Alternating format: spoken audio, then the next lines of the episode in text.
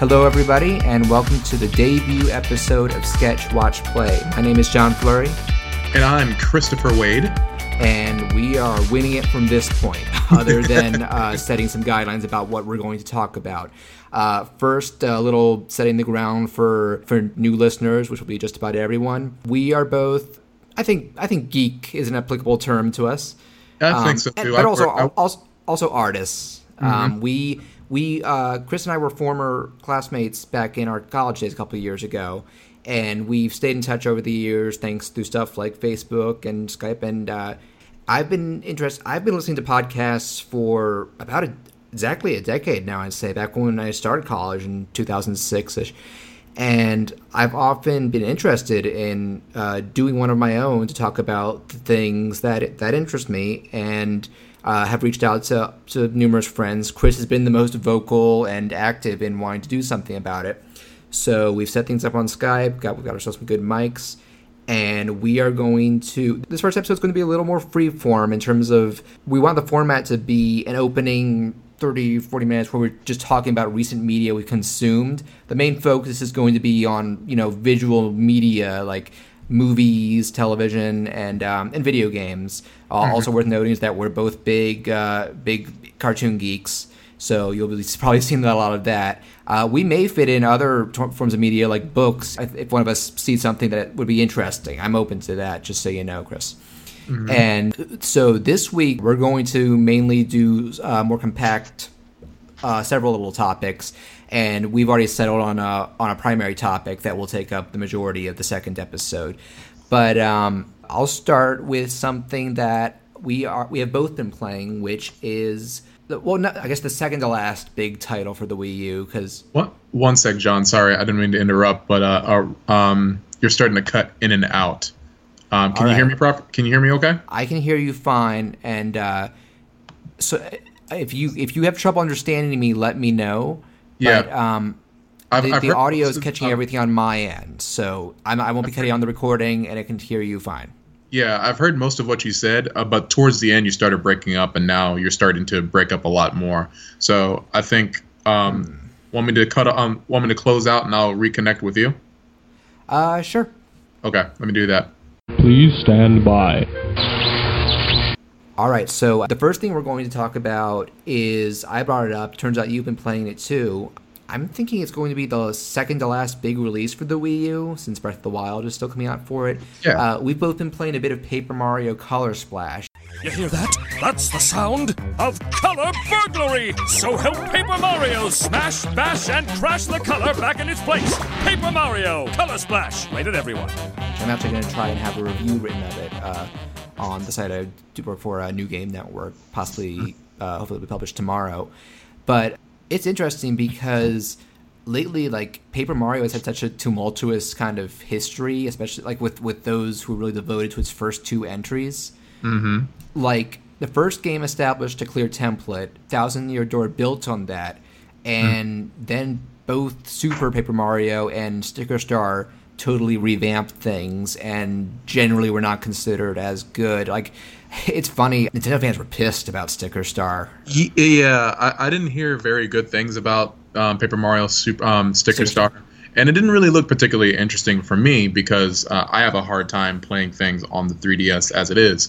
Oh, why's Um, that? Uh, for some reason, and I think this is probably my carpal tunnel kicking in, but my hands hurt when I play the Oh, 3DS. oh, I think you might have told me that before. Yeah, maybe if you find, maybe if you like prop it on a desk at like shoulder level or something, that would help. Yeah, I'll most likely get something, or I'll just maybe I'll just buy a, a pair of tiny hands, and you know I'll just work at it from there. Little hands on sticks. Yeah, just little tiny like it has to be like the Mickey Mickey Mouse gloved hands Yeah. on little rods, and I'll just play a 3DS through there. Um, but uh, yeah, Sticker Star I heard was not great, and I'm probably all of two people on Earth who actually liked Super Paper Mario. It was a wild departure, mind you, and to be perfectly honest, I never really finished it. so It actually has a very strong ending. Um, I know. I think I think the general reception to it was generally positive, but Oh, good. I think most people thought it wasn't as good as the first two, which I would agree with. Okay. And um, I, I I, I I I never played it again after I beat it, so I can't remember exactly why it didn't work as well. But it was it was a fun diversion. Uh, Sticker Star like I'm sure if you look online, you can find out like they they rehauled the battle system in a way that just didn't click as well. Uh, Yeah. There was a much uh, reduced emphasis on story and unique characters because uh, apparently Shigeru Miyamoto, who created the series, I think he kind of felt like there was um, they didn't need to keep adding new character types to the series, like which they were doing in every in every game. And I think he also he feels like Mario games don't really need a story, which I, I get for the platformers, but RPGs, Yeah. especially when they have that template, it was that was- an odd move to make. So basically, Sticker Star was just you know Mario, Peach, Bowser, bunch of Toads, bunch of default enemies, and like one partner character who you don't actually fight with. Sounds and, like uh, fun. Yeah, it wasn't horrible from what I played. I and even then, I only got it because um, I got it for free. Like Nintendo had like a Club Nintendo promotion, and uh, I I actually don't dislike it, but it did not draw me to play it for a little mo- while. My brother actually uh, played it for a while. It was one of his first 3DS purchases, and he um, he was he was enthusiastic about it first, but I think he got a little tired of it. So, uh, Color Splash was it got a very hostile. I remember like when they did it Nintendo Direct, they it wasn't very bombastic. It was just kind of re- announced like a your standard game, like hey, Paper Mario, Yeah. Wii U, and uh, 'cause I think they knew there was going to be a ton of backlash because it's directly building on Sticker Star's uh, template, and I do think like it's, some aspects of it suffered, still suffer because of that. Yeah. But in others, it's been a big step up. Like, what do you, what do you think from what you've played of it, Chris? Uh, as far as Color Splash is concerned, Yes. Um, oh, I, I I dig it a lot. Um, Yeah. I can't say that I love it so far, but um, I do have a real soft spot for uh, for mixed medium. Um, and, and and when I say by mixed media, um, uh, mixed media, I mean you know obviously the um the, the the construction paper and the wild textures and the the the um the real physical uh happy-go-lucky look that um that Paper Mario has, and with the with the uh, with the new graphics engine that the Wii U has, First high def entry. yeah, as opposed to the Wii. Yeah, it's high def, so you're going to be seeing some some real good graphical nonsense happening. Yeah, but it is a gorgeous game. I would never, I didn't really, I never really thought of Paper Mario as like a, a graphical, Yeah. uh, you know, showcase. And it's not, it's not a powerhouse or anything. Like it's intentional, simple. Like the characters are still little 2D drawings that are like kind of flat. They actually, they look like they have a little texture to them when they are real close, like they're made of cardboard or something. Yeah, and you know the the environments are still that very papery hand craft paper craft thing, but it's very, Yeah. it still looks very intricate and creative. Uh, have you done any things where? Um, that's what I mean. The things that you unlock in battle, which are like these super moves that are I've- real proper I've 3D gotten items. The, I've gotten to the godlike super moves so far, especially the uh, um, especially the uh, the Space Odyssey 2001. Have you uh, gotten the fire extinguisher? That's I haven't gotten a fire extinguisher. Yet. oh my! I don't want to spoil that. I okay, and also here's the big thing. It is a funny, funny game. Can, can I just say this? Um, I mean, I know I know I've gushed about graphics. I'm I'm a, I'm a writer at heart, and when I play Color Splash, um, it is probably the funniest Paper Mario I've ever Yeah. played. Yeah, And, um, um, it, me and Serena and my brother Tyrone were uh, were watching me playing, um, were watching me play it, and at some point early on in the game, uh, and I hope I, um, I'm, I'm going to try very hard not to spoil it, but there is a very large sexual innuendo happening with a certain shy guy in the uh, in the beginning of the game, and is just involve Toad? It doesn't involve Toad. Okay. Um, it is just some random shy guy that you find in like um in um on like the second story level, and he's just way back in the corner, just doing something Oh very yeah, that one. Yeah, mischievous. my like the- And that blew that blew our minds. We could not take that. It was there are it like was some so oddly dark elements of the writing, but not in a way that it's too much. Like they Yeah. found a really good balance. Um, it was a and- very it, it was a very sneaky kind of Shrek way of doing things. Yeah, I, I would love like if we ever do get that animated Mario movie that people want made. If it Mm-hmm. was written something like this, I'd I'd be up for it. If they can Um, get that writer, and I, I really would like to look for that writer and find out Well, who they I, are. I think it's several writers. If you talk about that one instance, sure, but I mean, it was probably some people doing the Japanese release, and then it had, it had a great localization. Like the translation is top notch. Like, but I feel that way about Nintendo in general. Like, I love the dialogue in Fire Emblem, all those character interactions. Very different game, but uh, similar good dialogue.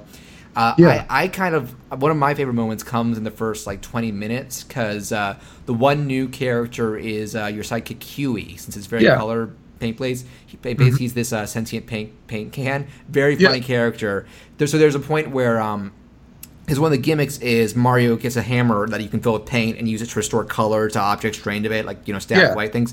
So whenever a character like a toad is drained their color, they basically fall into a coma or just a flat white sheet. And so early on, your first fight, uh, the main toad from Mushroom Kingdom gets drained by a bunch of straw, uh, straw guys, shy guys with straws. You beat the shy guys, and so Peach thinks Toad is dead. And like everyone, a moment of silence, and there is. And then Huey just yells, "Man, I'm starving! How about we go get a burger?" Oh my god, And, what I mean, an it- ass! Because he knows Toad's not dead, and you can bring him back with pain. But it is so funny. It- it's and pretty, it, it is pretty funny. I've I've heard, I've seen I've seen a couple of people kind of uh, um uh, uh, kind of say that they weren't um that they kind of liked it, but it was also a little mean spirited. And I will agree, it is a bit. it's dark it's- for Mario. Yeah, it's it's definitely not the. Uh, not the crazy sugar poppy jazzy Mario that we've come to expect and know. The music's I really good. Have- Did you, Yeah, you, it's did you notice that? I think it's very surprising, and I think that's it's kind of it's kind of nice to have the writing kind of sneak up on you like that. Yeah, I, I kind of hope like so. Okay, but one of the big the big um, writing. Uh, I don't know if it even applies to just the writing. One of the big uh, drawbacks is everybody's a toad. Just ma- they, it feels very limited for unnecessary reasons. Like I think uh, Miyamoto said, stick to characters who made their debut up to uh, Mario World. Because have you gotten to the area bosses? Um, I haven't gotten to the area bosses yet. I think Minor I've gotten spoiler. It's uh, they're, each world's boss is one of the Koopalings, okay, which is cool. their first time in the Paper Mario series. oh, which- that's awesome. Um, so not completely new characters, but I love those guys because I've been really happy that you know Mario Brothers Wii onward they kind of had a revival after Bowser Jr. taking the spotlight for so long. yeah, Um, and the, I, I like the first one alone is funny. It's Morton. They made him like a big dumb caveman type. Like when you beat him, he goes, "Me not Morton, me Leston." It's just, there's a lot of funny stuff like that. They all have little conversations. Have you seen the part? Um, have you been on the train with the shy guy? Oh, you haven't been more yet. There's a part. I've- have you seen I've that only video with the shy guy on the train? yeah. Uh, I've only gotten as far as the I've I've only gotten as far as probably the fifth or sixth level, and I've um, and I've hit a I've hit a wall quite literally. It is a giant wall. Yeah, no. The, one of the downsides is it's there's a lot of adventure game logic to it now because of collecting items and characters meeting certain points. So it's easy to get stuck, but uh, it's also easy to look up a walkthrough for things like that. Yeah. Um, there is a. I'm not going to elaborate on much. Uh, there's a point where you're on a train, and there- you're actually uh, there are actually a bunch of enemy drones that are from Bowser's army, but they're kind of laying low, and you can chill with them. There's this one shy guy. You were talking about Oddly Dark. He says, "Hey Mario, come over here," and he basically brings to life like so many memes I've heard, where he starts talking about how like I don't. I, I hate that I have to be your enemy. I hate that I'm. I'm told to go tear up these things for, for no apparent reason. I hate that my dreams can never come to fruition. I'm just doomed to be a member of Bowser's army. Oh, and wow. Mario, I want you to know. I know we're, we're doomed to meet as enemies again, but I hope it can be on on with you know the best of intentions and no no tough no bad feelings and stuff. See you later. That's that's that's really cool. It's hilarious. Like that's what I mean. Like that oddly dark but not overboard thing. Like people have made jokes about that forever. Like you know, talking Yeah. about all the the Goombas who Mario must kill and like with the consequences of their families and stuff. This isn't so much about death, but just like this a Bowser, a random Bowser grunt just questioning his life and like, oh god, my my my job sucks. I mean, it must suck working with Bowser. He's a big bully. He's an idiot, and he's Yeah. just, you know, he just wants to take over everything. And uh, it's a political analogy here. Mm-hmm. Yeah, uh, yeah. But and uh, I'm I'm really digging it, and I even like. I think the battle system is kind of eh because it's going off. Uh, 'cause Sticker Star- I'm not. I'm not a big fan of you know consumable items representing your moves. It's Mm. hard to. It's, it's annoying to scroll through all of them when you got to pick a move. It needs better uh, better categorization. I And- I have. If I'm being honest, um, I think that's Color Splash's like w- uh, weakest incentive to play. Like, there's a lot of charm and there's a lot of. Uh, it, it has a really gorgeous atmosphere. Yeah. And the writing and the visual presentation is really nice. And actual The- level exploration is fun too. I think. Yeah. Um, the gameplay itself, I found to be extremely tedious. Like, I think this game was built for possibly newcomers to the Paper Mario yeah. series. Yeah. Well, Uh, Sticker Star, in the, what uh, in the first place, it's, it's very much similar to it. Yeah, and I think that if That's you're coming off of the original Paper Mario and Thousand Year Door, Yeah. you're jumping into Color Splash, having to look at look at the uh, look at the, uh, you know, having to look at the gamepad and look at the TV screen, um, it's there's a very large disconnect there, and uh, there's a lot of swiping. There's a lot of trying to switch to different cards. Yeah, and too many additional steps. Like you select cards, it's like paint them. Okay, flick them on the screen to make sure. Like I could have done this seconds ago, and it's weird that I feel like in like the last year of the Wii U as like a prominent system, they've kind of recommitted to that because that's what kind of ruined Star Fox Zero for me. Uh, Star Fox Zero, I think, was I didn't really play much of it. No, Uh, I but- gave up on it pretty quick. Yeah, well, I heard a lot of people gave up on it, and I know that Miyamoto wants people to give it a chance. Um, I, and yeah, they give it a chance, and they put it down.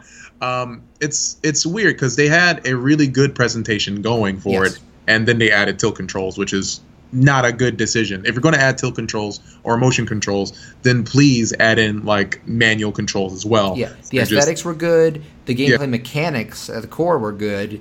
The controls kind of made it a chore at points. I could see so glimpses of, of good stuff there, but Yeah. Now, don't get me wrong. I am still interested in playing uh, um, Star Fox. I, um, Star Fox on the Wii U because I've only played just a very small bit of it. Yeah. But even of what I played of, of it, even though I loved what was happening with the characters, I love Yeah. the new direction of the story. It just isn't fun to play. Yeah, It's- yeah. uh, and, And- and I, I don't, I don't want to harsh that badly on it. Um, but I can see other people's uh, critique about it being um, being the controls being so Yeah. god I don't think it's the worst, but it was probably my biggest disappointment this year, considering how hyped it was, how long we've been waiting for a new proper Star Fox. Mm-hmm. Th- like, um, yeah, and I mean that partially applies to this game, to Color Splash, with uh, with the battle system mainly. Yeah. because they don't really. I I guess there's the part where you do the cutouts of the environment. Yeah. that's a little cumbersome too, but actually, it actually looks pretty neat visually. I think. I think it's, it's pretty simple. I think the uh, uh, I think those and they're called for those playing the home game. These special items are called things for Yes. some reason, and I think that's also really cool. Um, but how uh, at the same time, I think these I think these these summons themselves, um, as cool as they are, uh, you're you really have to work for them, and not in the good way, not in the way where it feels like you pulled off a challenge. Uh, and you're being Sometimes, yeah. rewarded. Yeah, you're being rewarded with a visual feast. It, instead, and this is what I do. I just press A when I'm going. Um, I just re- press A repeatedly when I'm going through the gamepad to choose my card, and just let that be it. There's no you more. pick whatever.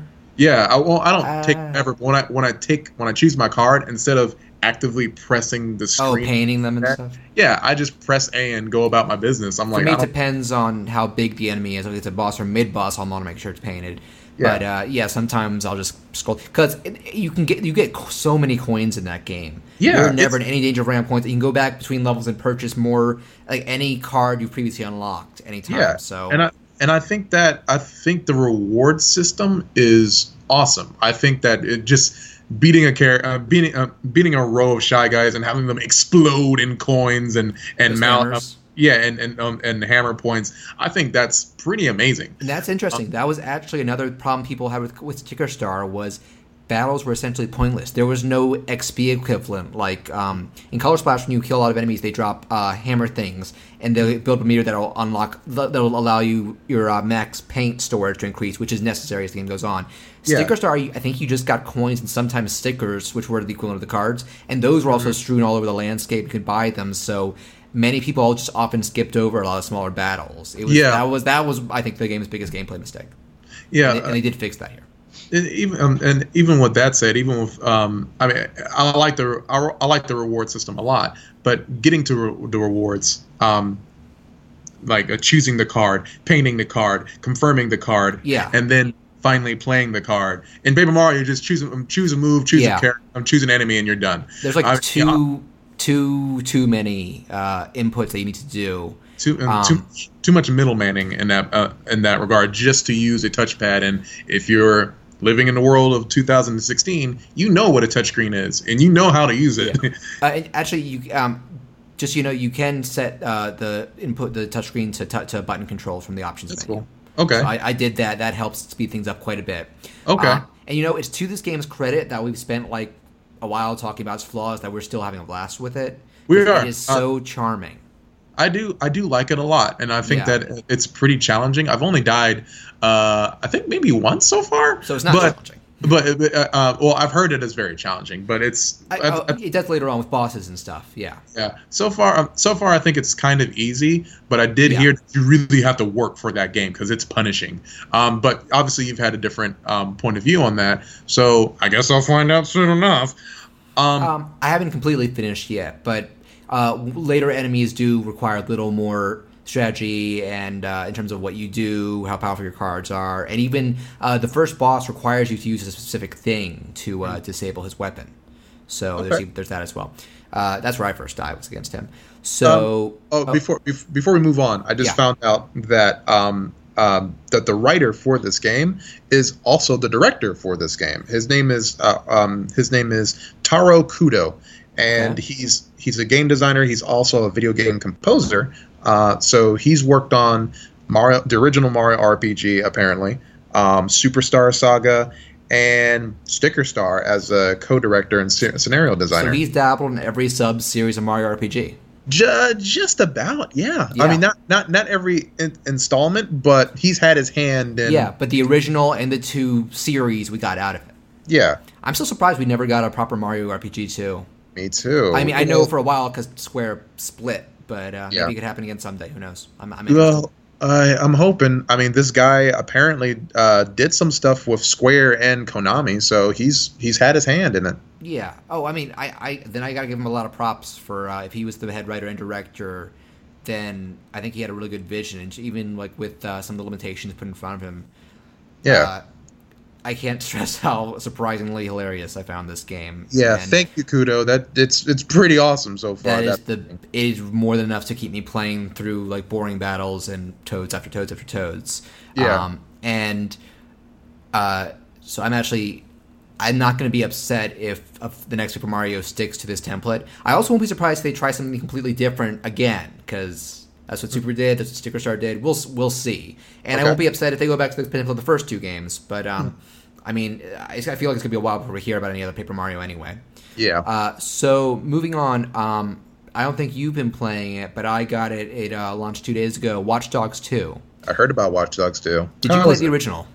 I played some of Watch Dogs. It, I got to be honest, it wasn't really my type of game. No, I um, I'm one of the few who really liked that game. I think that was kind of closest thing to No Man's Sky of that year, which was a lot of hype and a lot of people feeling let down. Uh, see, I'm on the fence about No Man's Sky. I haven't played it yet. uh, I, I mean, I, I, um, I streamed it with a friend, and I really, really liked like being able to explore and being able to fly and being able to go essentially just about every, everywhere you wanted, and you'd be able to like pick up these elements, and you get to learn about the uh, uh, about the animals and the wildlife. Um, but what I didn't like was how the creators essentially gave some false advertising on what the game was actually supposed to be Like like. the multiplayer. yeah, There wasn't any actual multiplayer. Yeah, yeah. That was uh, that's always annoying. When, well, Watch Dogs kind of had that happen. Do you remember like the graphics controversy?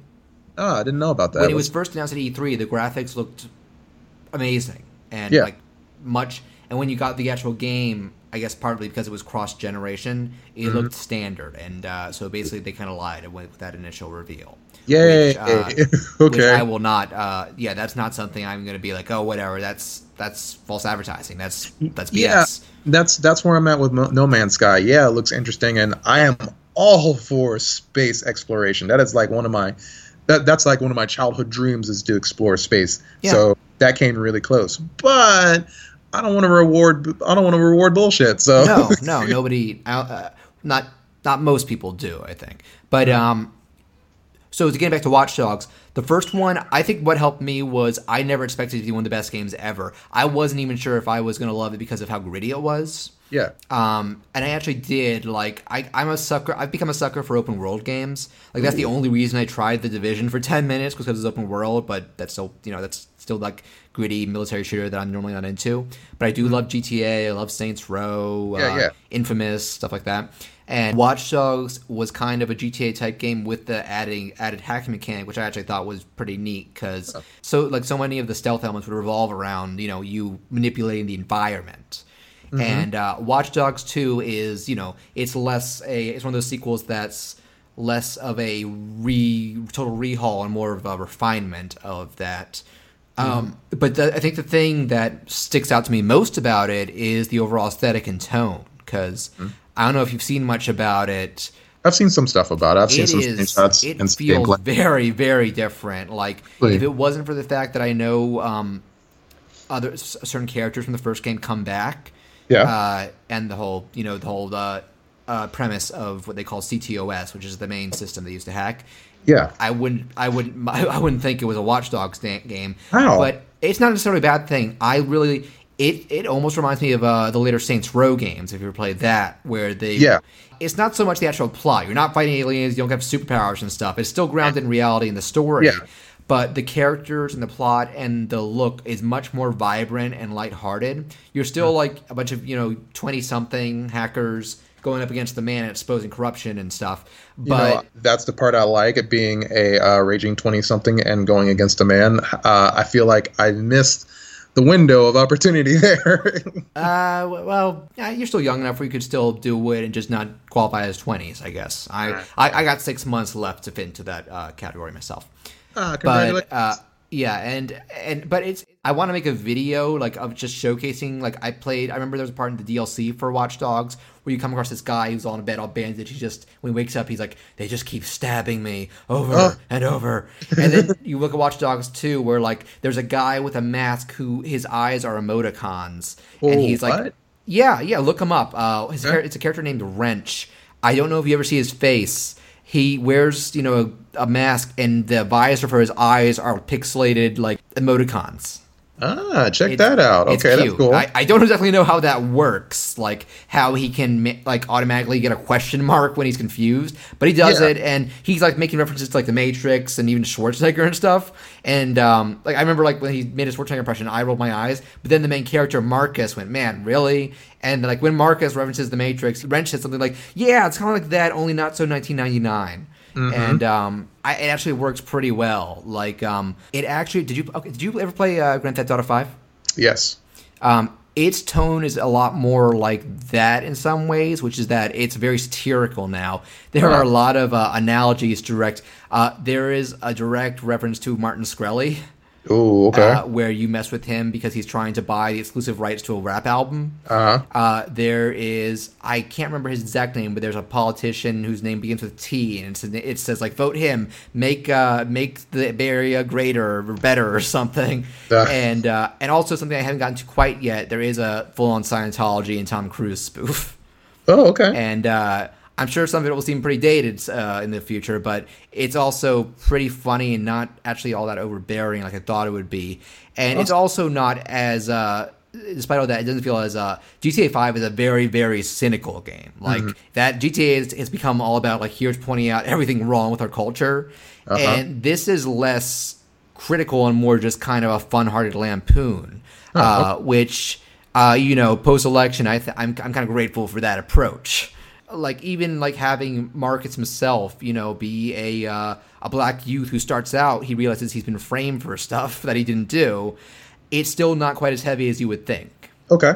Maybe it does get heavy later on, but uh, not yet. Uh, and the gameplay itself is fun because they've made some cool little refinements. One thing I find weird is, do you remember how to hack? Uh, at least like you would press one of the face buttons to bring out a cursor in the middle of the screen and focus it on what you wanted to hack.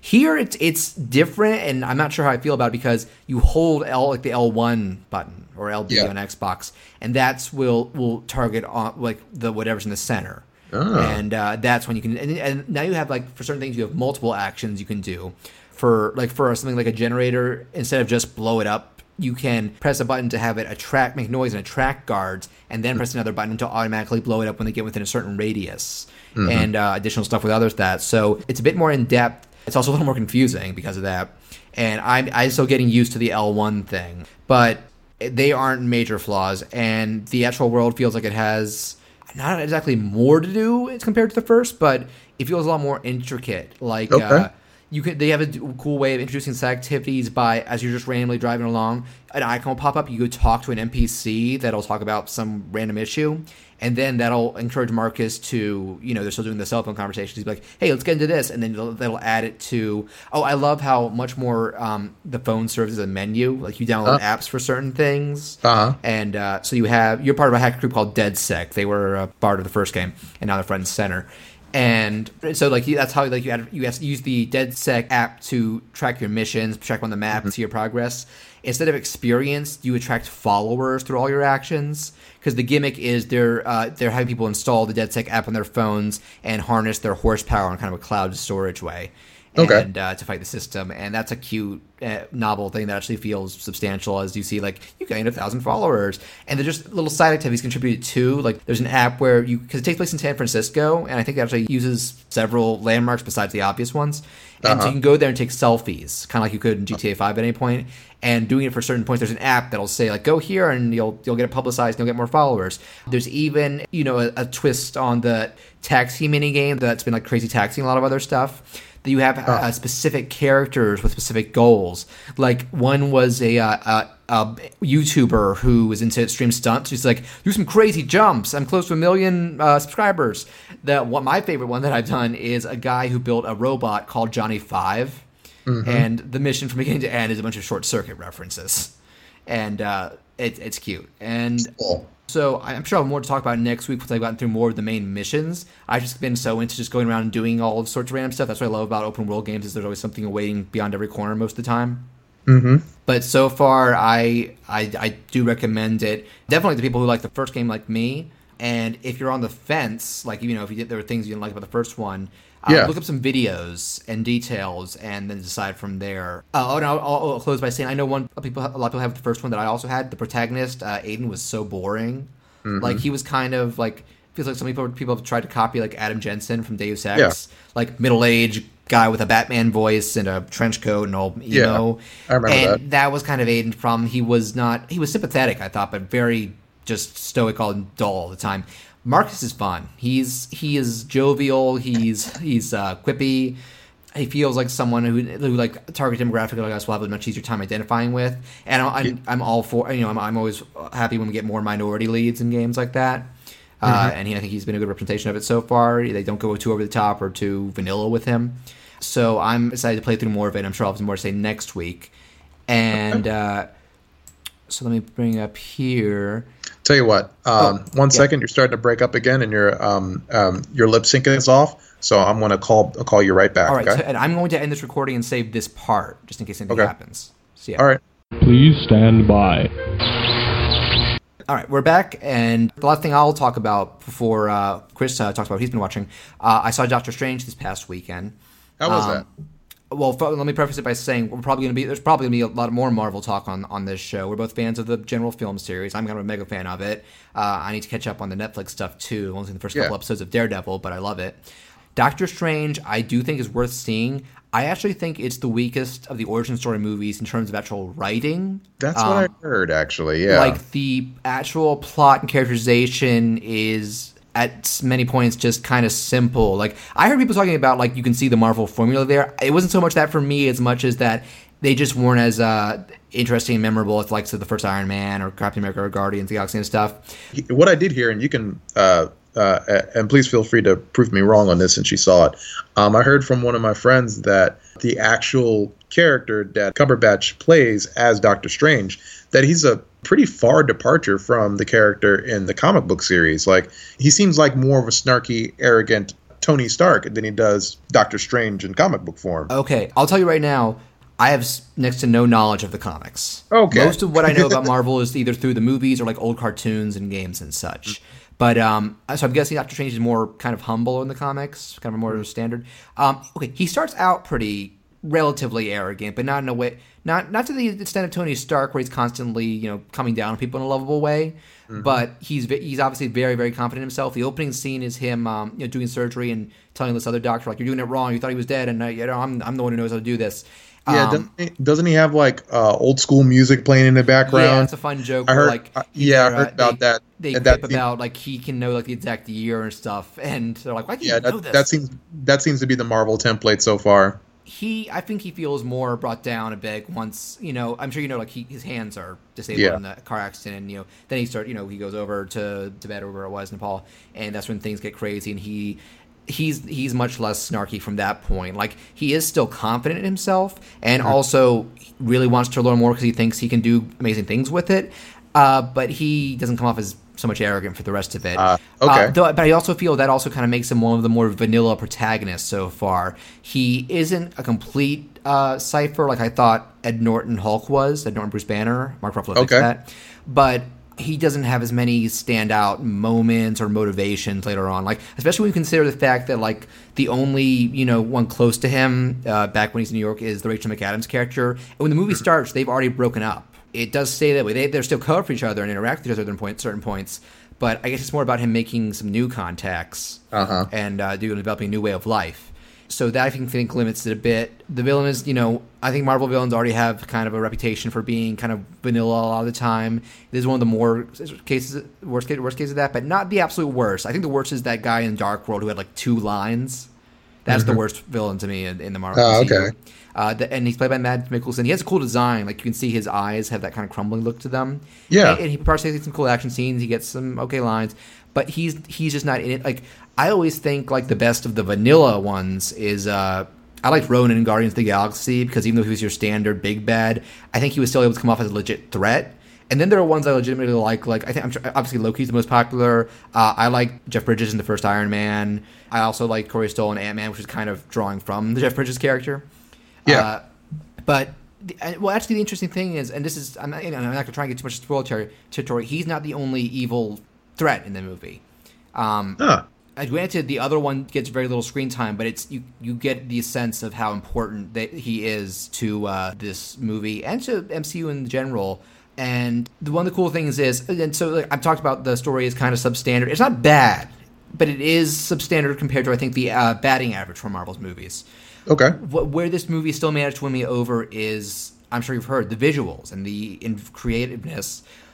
These are some of the best visuals I've ever seen in a Hollywood blockbuster. Oh, that's cool. I mean, like you've seen some of that stuff like where they, they they're manipulating reality and there's like this ripple effect in the it's this Uh-uh. trippy like moving effect. It's hard to describe And the bricks and the and the buildings and just everything. And That's awesome. That's, the tip of the iceberg. Like the scene that you see briefly in the trailer where like uh the Tilda Swinton Ancient One gives him that out of body experience. There's Yeah. more to it than just that, where she kind of gives him like this look at like because you know it's all about like we know about all these different dimensions, these realities, these planes, and he goes flying through a bunch of them. It's mesmerizing. It is super surreal and. Like I was worried going in that might throw me off, like that would come off as just too much to me. I was marveling at it. Like I was That's just cool. like, that is there's just so many cool creative shots that are just one after another. And then the actual fight scenes, they not quite as trippy and the kind of stuff that I won't spoil, but you know, the manipulation of the matter around them is really, really cool. Like Yeah. the first scene Strange has against the villain and his couple henchmen, uh, the way he disposes of them is well, incapacitates them because it's not the last fight, is really, really clever and ties into the environment he's already uh, discovered that he's in. And without giving anything away, the last fight um, starts out well conventional except for you know the environment and they actually do have a gimmick to it it's already cool and Yeah. then when strange has a final one-on-one confrontation with the last big bad i'm not going to give anything away the way they pull it off is refreshing compared Ah. to most marvel movies and just conceptually i think it's really clever because strange realizes what advantage he has over this very very uh, dangerous force That's Uh, really cool. and uh, I actually made a Facebook post about it. It's a he had there's a recurring quote in that scene that I think you're going to hear a lot.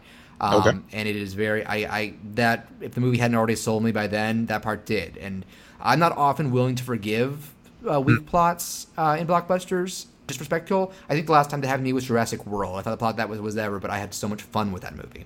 Um, Doctor Strange is kind. I guess the rating's a little better, but it's it's a similar situation. Like if it wasn't for the creativeness, this would be. I guess it still might technically be one of my least favorite MCU movies, but I still really ended up enjoying it quite a bit. And I think it's an exciting. It opens up a lot more exciting possibilities for uh, the future of it because I think it's going to be. It's also going to be a good stepping stone of that. And Guardian of the Galaxy and Thor have kind of been showing us the more crazy and big aspects beyond Earth and uh, we already know it's already been confirmed he's going to play heavily into uh, Infinity War, obviously. Uh, and one of the stingers, uh, not going to give anything away, but it definitely uh, gives a hint of how he'll be involved with uh, some other possible upcoming movies.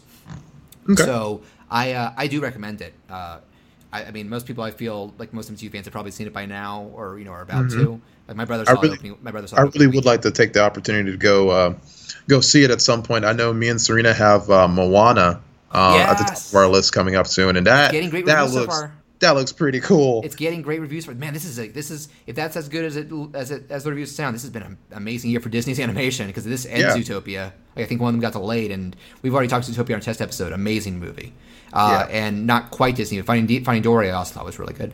So Yeah. um, killing it this year. If you do see it, let me know what you thought. Maybe we can have a little spoiler talk then. Um, we're going. I think we're going to have spoiler talk. We, we talk about things we've both done, but I will uh, we'll, we'll give heads up for that. And uh, so I guess the last thing we're going to talk about. All right, so you were telling me about uh, an anime you've been watching. I hadn't heard of it. What is the name of it again? Uh, let's see. I was going to talk about Yuri on Ice. Yes. However, uh, I have a little bit more knowledge of Dragon Ball Super at the moment. Okay. Uh, Yeah, yeah, oh, that was it. Yeah, let's save Yuri on Ice for another time. So Yeah. you and uh, Serena, Serena is his wife for, for new listeners, have been watching Dragon Ball Super. Yeah, we've been watching Dragon Ball Super, and um, uh, um, it's it's a bit surprising because, How so?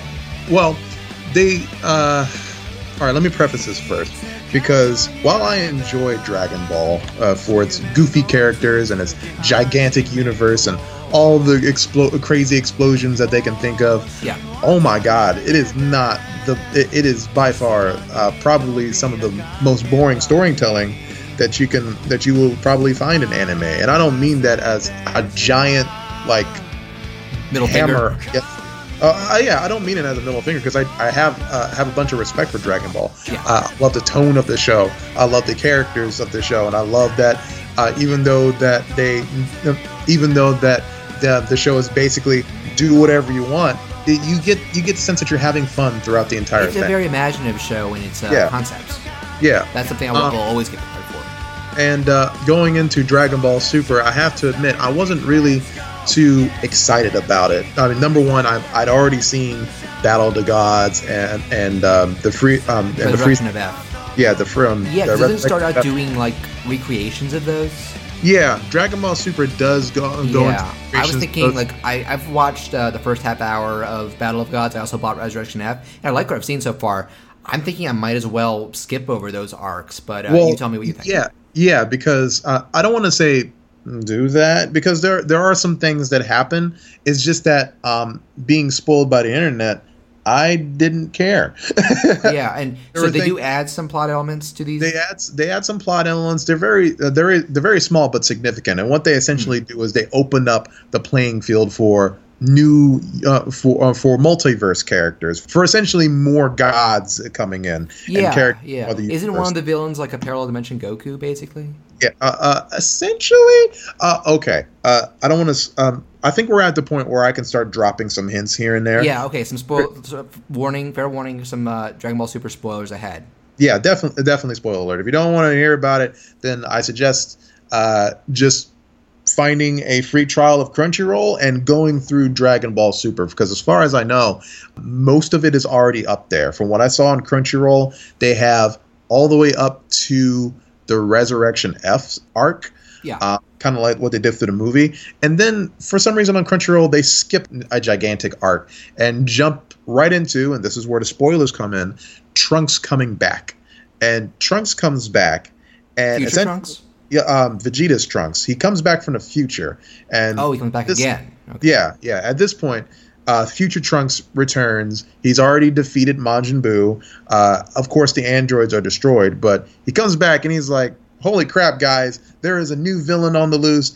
And guess what? He calls himself Goku. I'm, I'm sorry, he calls himself Black, and he looks like Goku. Yeah. And he went out and killed everyone.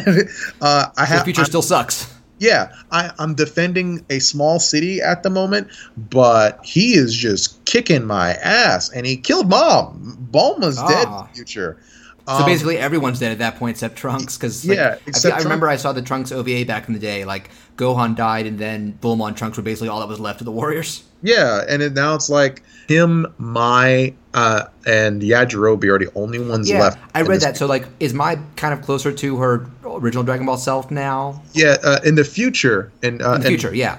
future Trunks' timeline, she is older and she is back to shooting shit up. Yeah. And okay. she's- Like, because I, remember just a bit of clarification in Battle of Gods and I guess Resurrection F, we see Pilaf, Mai, and uh, what's his name, Shu.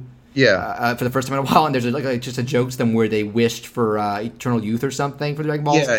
Uh, it ended up making them kids, so they're kind of it's the same Yeah, characters but smaller. that- so I guess Dragon- if, it, if in the future it's kind of closer to the Mai from original Dragon Ball. Yeah, Dragon Ball Super is uh, that's actually one of my biggest criticisms of it. But I do like Dragon Ball Super and what it does. Wait, what's one of your biggest criticisms? Well, I'll get back to it Oh. um, because it has to do with those three characters: uh, Pilaf, Mai, and Shu.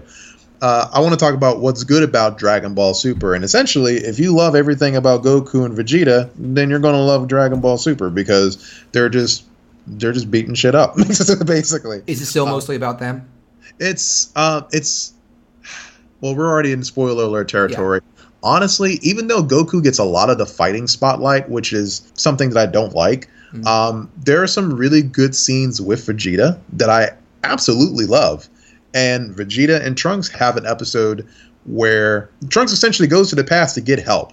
And he's feeling down about his loss. And Vegeta helps train Trunks in the way that only Vegeta knows how by beating the shit out of him. Yeah, tough love. and 'Cause I uh, remember, uh, at least in Z, Vegeta never seemed that fond of Future Trunks. no, uh, well, I think Vegeta is um, Vegeta has respect for Future Trunks at this point. Vegeta's mellowed out considerably. Yeah, he's raised. He's raising a kid now, so I guess Yeah. you have to. He's raising a kid, and Trunks comes back to the past, and he he realizes that holy shit, Goku and Vegeta can go God form, and I don't have to do anything. The future is fine. I don't have anything to worry about. And Vegeta gets up in Trunks' face. He's like, "No, this is your fight. This you didn't come all the way here and let so many people suffer to have us fight your battles. We will help you, but I like don't that. that sounds like a very Vegeta action. yeah. He's, he was like, we're going to help you, but don't give up on yourself either. We're not going to let you just sit back. Yeah, well, Trunks was never going to sit back, but he was. It got to the point where Trunks he was really depressed about what was what was happening around him and, and in his future. Black is, yeah, Black is he is uh, God mode strong, and by God mode I mean if you're playing a video game and someone's putting all the cheats and you're playing against that one person who knows the game back and forth and they they have they somehow managed to score a game genie and and they're just putting every code imaginable just to Yeah. kick ass. That's Goku Black. So he's basically he can destroy almost everything he wants and can barely be touched. Well, uh, well, you know how Saiyans um, have to suffer mortal wounds and heal uh, before they get stronger. Oh, I Uh, forgot about that. Huh. Yeah, it's that it's that weird cheat um, cheat code that they have where uh, they have to they have to get injured super super badly and then heal and then they'll be much stronger from that previous fight. Is that something Black's done? Black, uh, the longer Goku, um, the, the longer Black fights, the stronger he gets. I get it. Okay. So, so it's not a Black doesn't even have to get injured. He's just like I can fight you for ten minutes and I can get stronger, and that's essentially his power. How does he stack in terms of how actual evil he is? Because Dragon Ball Z, DBZ villains got pretty awful in that regard. Um, he's pretty. What's the word I'm looking for? He's Sadistic. he's, he's Sephiroth evil, and I don't mean that. I don't mean that in the terms of I gotta go search for mother and mother no, wants no. to destroy you all. No, um, he likes to monologue a fucking lot. he like many villains do. I think Frieza did every now. Cell definitely did. um, Black takes it to a whole new extreme. And what I like about Super, they do make fun of that. Like Okay. Black at some point monologues, and he does this a lot. And he's a super serious character that is supposed to be taken seriously throughout the entire series. Yeah. In one particular instance, he's monologuing, and Goku and Vegeta turn to each other and they start talking. And Vegeta's like, "I'm gonna go first or something." They just start chatting away Mhm. uh, while he while Black is monologuing Does he get mad? and Black still monologuing, and he has a partner at this point. I'm not going to spoil that much. Okay. His partner turns to him and he's like, "You know, Goku and Vegeta aren't listening to you." And Black is like, uh, "I know, but it's what- something I have to do. I like, Oh, I like that. own voice." Yeah, Z. I remember like it still had funny. Like the first Dragon Ball was mostly comedy. Mm-hmm. Z uh, had comedy, but not generally not during fights. Yeah. Uh, does this have a little more comedy during fights? There is a good deal more comedy, Okay, and I'm okay with that. in Super. I think towards the Black arc of Super, it gets a lot more serious. Mm. Uh, But there's still is where- stuff like what you just mentioned. Yeah, uh, th- and this is where one of my criticisms comes comes in. Before shit with Black really kicks off, the show really concentrates on Mai Shu and Pilaf for the humor, and it is not good. Oh. it, is, it is not funny stuff. It's actually kind of uncomfortable and cringeworthy. Okay. Um, uh, what I saw of them in uh, Battle of Gods, I thought was pretty funny, but not so much in Super. And you know what? That's fine, but I, I can only take them in very small doses. And I've always had a problem with Dragon Ball and ballooning its cast. You got a whole Yeah, tro- yeah. trove of characters, and you're only concentrating on these three. Um, yeah. The farther three- you got into Z, the more it was just about the Saiyans. Yeah, and now we get to these three characters, and here's a spoiler. I'm going to go ahead and let them give you guys a heads up. Small childhood, current present day Mai develops a large crush on future Trunks. Okay. This this does not sit well with current day Trunks. oh yeah, but- doesn't doesn't he li- uh, in Battle of Gods doesn't he like the like Kid Trunks likes Kid Mai? Kid Mai? Yes, Kid Trunks likes Kid Mai. Yeah. But by the time Future Trunks comes along and Future Trunks tells Mai how he uh, admired her in the future, Kid Mai loves the shit out of him. And Pilaf and Shu decide that at certain points they decide to try and set up situations where Mai and Future Trunks can proclaim their their romantic feelings from one another. That sounds awkward. Yeah. On one hand, it's an idea that could be funny, but it's not executed well at all. It's Ah. just a whole bunch of there's a whole bunch of jib jabbing around. Is it is it less is it more it's creepy or it's just dumb jokes? It's both really Ah. because it's like uh, I mean, obviously, Future Trunks is like a teenager Well, going. I'm sure Future Trunks isn't actually into it, but uh, No, I mean, and he's not, and he doesn't exactly know what's happening. He Okay, thinks yeah, yeah. being inquisitive, and uh, it, it's it's it's nothing crazy, and it's nothing like uh, hentai worthy or anything of that. well, nature. nothing in Dragon Ball actually is. But Yeah, they, they don't they don't. They don't other really than that one episode of the original where the yeah, Bulma's yeah. top. That thing happened to Bulma. That? that? shit. That shit was funny. Um, but here, and this is my biggest gripe with this, uh, with these three, and a lot of the points, they're just not funny. They're just not. and they're taking screen time that could be given to the other characters. They're really used, they're they're pretty much used as a through line for when other characters have more serious situations happening elsewhere and while exposition is being developed somewhere else they're they're, um, they're basically trying to keep the kids awake for the episode Sounds like they turned into Team Rocket. yeah well team rocket except without the charm Oh, okay. uh, which i i love team rocket they are my favorite Going back, character they're my favorite Oh. characters in the anime now. yeah, they're my favorite characters in Pokemon, and even even they got kind of annoying from time to time. But there's a reason why they're there. For Shu, Mai, and and Pilaf, I don't see a reason why they're there. Okay. I, and I, I has, so is this has this increased in the episodes you you're caught up to, or is it Um, what's the ratio of it compared to? it's pretty, it's pretty glaring towards the uh, towards the top of the of the Goku Black arc. Okay. Uh, and that's only because Trunks is basically just chilling out in the past. yeah, he doesn't have anything else to do. Yeah, while, while everyone gets their uh, um, gets their shit together, and there's some there are some good side stories that happen. Trunks meets up with adult Gohan, and I think that I think that's just that was just the writers trying to explain what's happening to Gohan and why he's not going to be battling anytime soon. Uh, refresh my memory. Is Pan a character at this point? Pan, Pan, Pan's a baby. Okay, so technically yes. Pan, Pan's a baby, and because she was a Super Saiyan in the womb, if that is still canon, because I didn't go back and watch those episodes within Dragon Ball Super, she is now able to fly as a baby. I like that. Yeah, and what Go- adult Gohan does is uh, he essentially turns into the Great Saiyan Man and goofs off with the baby. Now, a lot of and, and- and you know what? A lot of people cringe when they hear gr- the Great Saiyan Man is made his triumphant return. I, I remember kind of liking that stuff. I actually hated it, but. Maybe I maybe I did hate it. I don't know. well, well, you know, um, well, uh, from what I understand, a lot of people do not oh, want badass Gohan back. Yeah.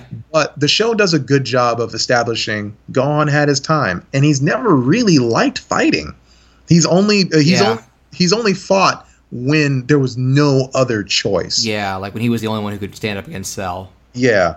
And at this point, That's like the only. I feel like that's the only Z arc where he truly takes front and center by the end. yeah, which I loved. Yeah, like when Goku's back by the Buu arc, it's all about him and Vegeta again. Yeah, and I kind of disliked that. It, Yeah. it kind of deflated what um how Cell ended. I mean, if we're talking general review, I think Frieza and Cell are peak. Those sagas are peak DBZ for me. yeah. Um, Saiyan but, e- and Buu are good, but not as good. but even so, um, Dragon Ball Super does um, spends an episode with adult Gohan and explains he Gohan's happy. He doesn't have to go out and fight if he doesn't Yeah, want. To. Yeah, he can be a dad and a regular guy for the most Yeah. part. Yeah. So Future Trunks doesn't even tell him. He's like, uh, and they, they just Oh, he doesn't tell him who he is. Yeah, well, Future Trunks, uh, they know who each other, uh, who they are, but Future Trunks just doesn't let them know that shit's popping off in the future. Oh, he doesn't want him to worry. Okay. Yeah. Okay, so so that's something you like. Uh, Yeah. The the Pilaf trio stuff is uh, one of your biggest problems. Yeah. Uh, what are some other? What can you name like at least one other big pet peeve or big praise about it? Well, here's a big praise about Dragon Ball Super. It does a real even. Um, this is going to go into a bit of a criticism, but it works its way around. Okay. Um, like I said, Goku gets a lot of the fighting spotlight. Obviously, there's there um, there are several points when there is battle of the beams and where Vegeta or Trunks like tries to fire back at Goku Black.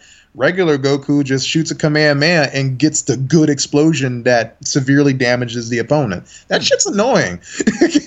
I mean, I know Goku is like the star character and he's and he's the strongest character. However, at several points, it's like, well, if you're just gonna, if you're just gonna command, man, um, just throw like an energy beam at him, um, then why don't you just, why don't you just open with that, dude? I'm gonna go full power later on. No, Do people are dying, you asshole. go 100. to be fair, Goku's always been kind of a dummy. Go, Goku has been a, a kind of a dummy, and what I liked about Battle of the Gods is that they established that he can be a real dick. But what I did like about Dragon Ball Super is that the times when other, uh, the times when the the, um, the other main fighters get spotlight, they get really good spotlight. When Vegeta fights Goku Black, he gets really good moments where it's just him going up against um, this particular villain. Trunks has a lot of good um, has a lot of good fights too, but there's a specific instance where Trunks fights Goku Black, and he fires off an energy beam, and it's it's his best beam yet.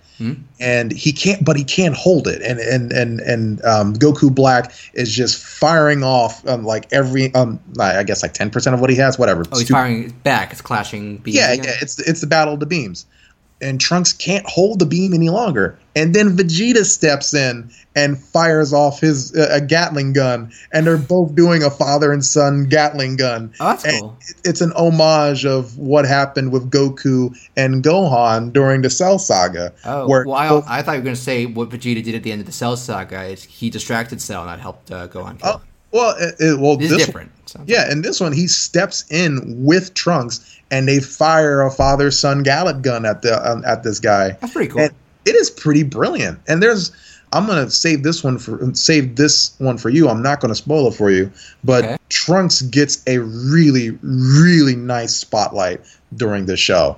And In a battle, or yeah, yeah, Okay. he gets he gets a great battle during this one, and essentially it reminds fans of the series that this arc is for Trunks, and even though Goku got some great um, got some great hits in, this is for Trunks. I like that because uh, original Future Trunks, you thought it would be about it when he showed up with the whole Frieza, Cyber Frieza thing. Then it wasn't. It was still about everybody else. Yeah, But uh, I guess ultimately this arc still really is about him. I like that. yeah. The show has a lot of pacing issues, and again, uh, Pilaf, Mai, and Shu, they Drive you crazy. They they're not my favorite characters at all, but I can tolerate them because I can fast forward if I need to. Yeah, So- their, their bits don't sound super important to the story anyway. They're they're really not. Uh, every so often they'll do something that helps out the characters, but it's minuscule at best. Okay. I'll keep that in mind whenever I watch it. Yeah, and that's all I got. All right. Um, I think we are going to bring things to a close for this. Uh, I think this went very well, and thank you. For, thanks again, Chris, for uh, for agreeing to go through with this. No problem. Uh, but I feel like we should say uh, I would like to end each episode with us teasing what we're going to do next. Oh. Um, and we may. Well, I'll, I'll get to it. And we may take turns picking things because I think I know Sure. something we do as for the what's going to be the third episode. But um, Chris, what would, why don't you tell me your suggestion for what we're going to prop, do for our first proper review next week? Pub, um, Pokemon Sun and Moon. Or oh maybe no no no no! Oh, What, what we were planning to do for this first episode, but you need to refresh your memory oh, what, what we're planning to do for this first episode? for the next episode. Oh, for the next episode. Um, was it Kung Fu Panda? I think it was yes, Kung Fu. we're going yeah. to talk about the Kung Fu Panda movie trilogy, which Okay. is, uh, I understand we are, we both are quite fond of. And I was going to mention to you, um, we started recording. Uh, Hmm. I'm a big fan of the director of the first one. Uh, he Mm-hmm. also did one of my all-time favorite animated shorts, which is a little thing called More. Have you ever seen that? More. Never heard It's- of it. You can find it on YouTube. It was nominated for an Oscar. It's a little claymation short, uh, very surreal in its story and like its actual plot, but it's it gets its point across pretty well, I think. Uh, he recently just did The Little Prince, which was on Netflix. I watched the first half hour of that so far. It's really good. Like I think uh, we'll talk about it more, but he brings he's good at bringing emotion to uh, animated movies. Cool. What it is, it's really good timing. Yesterday they they announced what his next movie is going to be. He is going to do an adaptation of the comic book Bone. Bone. Okay. Have you I read think I that? heard some. I think, yeah. Um, I think I heard some news about that actually. Yes, that was like yesterday or the day before. He has been signed on to uh, do an animated adaptation, direct it, and Some. Uh, I've read all of Bon- Bone. It's a, I almost said Bong. I've read all of Bone. It is a very good comic, and like I said, it has a lot of character moments and sad and funny, and just you know, there's a lot of emotion to it. And I think this guy is a really good pick for that. So, uh, so unless there's a bad script or studio interference, I, I, I have I have hope for this. If it ever gets off the ground, I think they've tried to make a movie of it like twice already. So we will see what happens. But that is going to do it for our first episode of Sketch Watch Play. So uh, I will end up saying you can find me on Twitter, Tumblr, and DeviantArt at Behonkiss, B E H O N K I S S. And Chris, where can people find you on uh, social media? Um, people can usually find me at Sparkflow Films on Twitter. Um, you can also find me at um, on Facebook on Christopher, um, just at Christopher Wade. Just look me up, and I got a silly little avatar running around well, there. I'll, tell people now. It's going to be the same avatar that we'll use in the show's logo Yep. of, of Chris's cartoon self. So uh, use that as a basis. hmm All right, that will do it. And thank you so much for listening, and see you next week.